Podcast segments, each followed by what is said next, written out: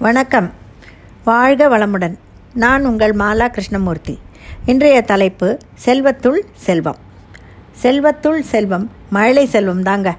பெண்ணாய் பிறக்கிறோம். திருமண வயது வந்த பின் மணமாலை சூடி கல்யாணம் முடிக்கிறோம். ஒரு வருஷமோ இரண்டோ குழந்தை பிறக்கிறது. அதுதான் எங்கள் அல்டிமேட் சந்தோஷம். குழல் இனிது யாழ் இனிது என்பர் தம் மக்கள் மழலை சொல் கேளாதார். நிஜம் தாங்க. நம்ம குழந்தையை கையில் தூக்கும்போது கிடைக்கும் புல்லரிப்புக்கு எதுவுமே ஈடு இணை கிடையாது. வீட்டின் வம்சம் விருத்தியாகிறது என்று புகுந்த வீடு பிறந்த வீடு என்று எல்லோருக்கும் மகிழ்ச்சி. நமக்கும் வாழ்க்கைக்கு ஒரு அர்த்தம் கிடைக்கிறது. கண்ணின் மணியைப் போல கொஞ்சி உன்னை பெறுவதற்கே நான் என்ன தவம் செய்தேனோ என்று கண் உறங்காமல் அந்த சிசுவை பேணி பாதுகாக்கிறோம். மைதாஸ் கதை நம் எல்லோருக்கும் தெரிந்ததுதான். தான் தொட்டதெல்லாம் பொன்னாக வேண்டும் என்று வரம் கேட்டு விடுகிறான். கடவுளும் தந்து விடுகிறார். அவன் பெற்ற குழந்தை அப்பா என்று கட்டிக்கொள்ள ஓடி வருகிறது. தான் தொட்டால் மகன் சில் தங்கச் சிலையாகி விடுவானே என்று பயப்படுகிறான்.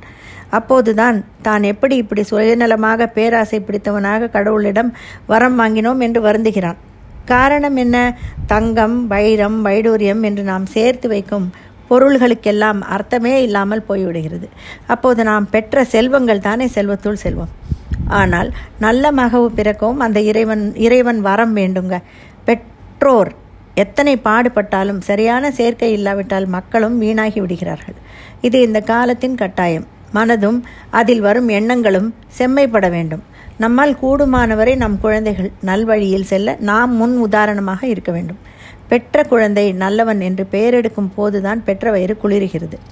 ரொம்ப வருஷம் முன்பு ஒரு ஆங்கில படம் வந்தது. அதில் காட்டுக்கு தந்தையோடு சென்ற இரு சிறுவர்கள் அப்பாவை விட்டு விலகி வழி தவறி போய்விடுகிறார்கள்.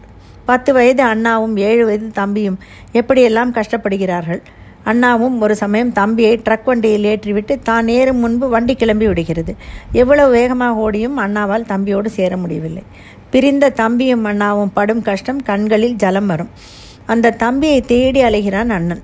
ஒரு சமயம் தம்பியை காட்டுப்புலி துரத்துகிறது. அச்சமயம் தன் தந்தை சொல்லிக் கொடுத்த யுக்தி ஞாபகத்துக்கு வர அருகில் கிடந்த மான் கொம்பை தலைமேல் பிடித்து கொள்கிறான்.